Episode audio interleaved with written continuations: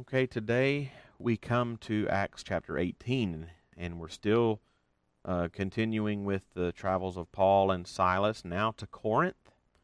And then Paul later returns to Antioch, and um, in Ephesus, Priscilla and Aquila give instruction in the faith to a gifted believer named Apollos. So let's consider a couple of things we find here in this chapter. And the first is the urgency of going to those who have never heard if you're uh, in Lakeview for any amount of time, this is a very present reality, uh, an urgent need always set before us. The urgency of going to those who have never heard. Back in chapter 9 of Acts, the Lord told Paul at his conversion that he would make him an apostle to the Gentiles and that he would be the one to take the gospel to those who had never heard. He would say in his letter to the Romans in Romans 15:20, "It has always been my ambition to preach the gospel where Christ was not known. And we see that in action in his time here in Corinth. Paul had uh, has obviously been on a on a missionary journey, taking the gospel uh, to those who had never heard. But here in Corinth, it's noteworthy because he consciously leaves the Jews to concentrate on the Gentiles. It was a custom of Paul's, and we've already seen it. Uh, in the last chapter, we saw it. Whenever he entered another city, he would go first to the Jewish synagogue and reason with the Jews from the scriptures concerning Jesus as the Christ. Um, this is the pattern he followed here in Corinth. But early in the chapter, we're told uh, in verse 5, Paul was occupied uh, with the word testifying to the Jews that the Christ was Jesus. In response to his teaching, the Jews, says in verse 6, opposed and reviled him.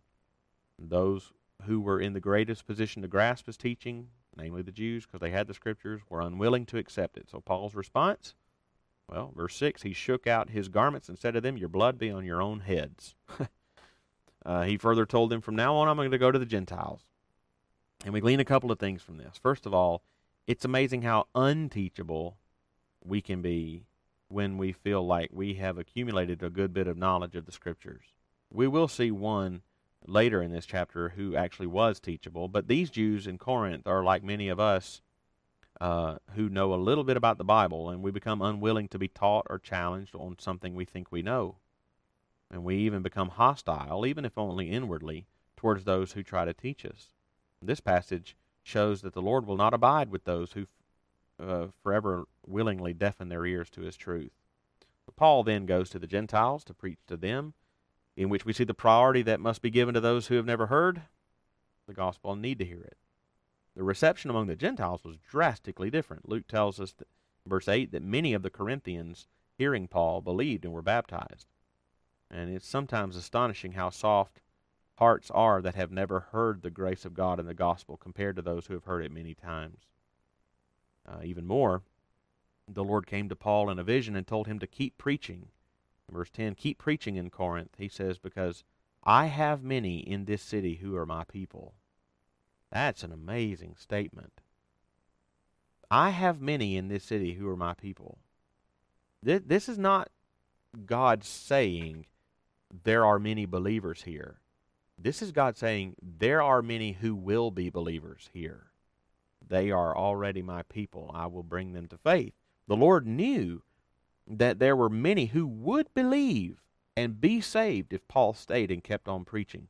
It is reminiscent of Jesus' words in John 10 when he told the Jews in John 10:16, "I have other sheep who are not of this fold. I must bring them also, and they will listen to my voice." Jesus was referring to the Gentiles in that passage, and he told Paul the same thing in Corinth that there were many who would believe if he would just continue to faithfully preach. Jesus is building his church, and the way he is doing it is through people taking his word to those who have never heard, and God does the saving.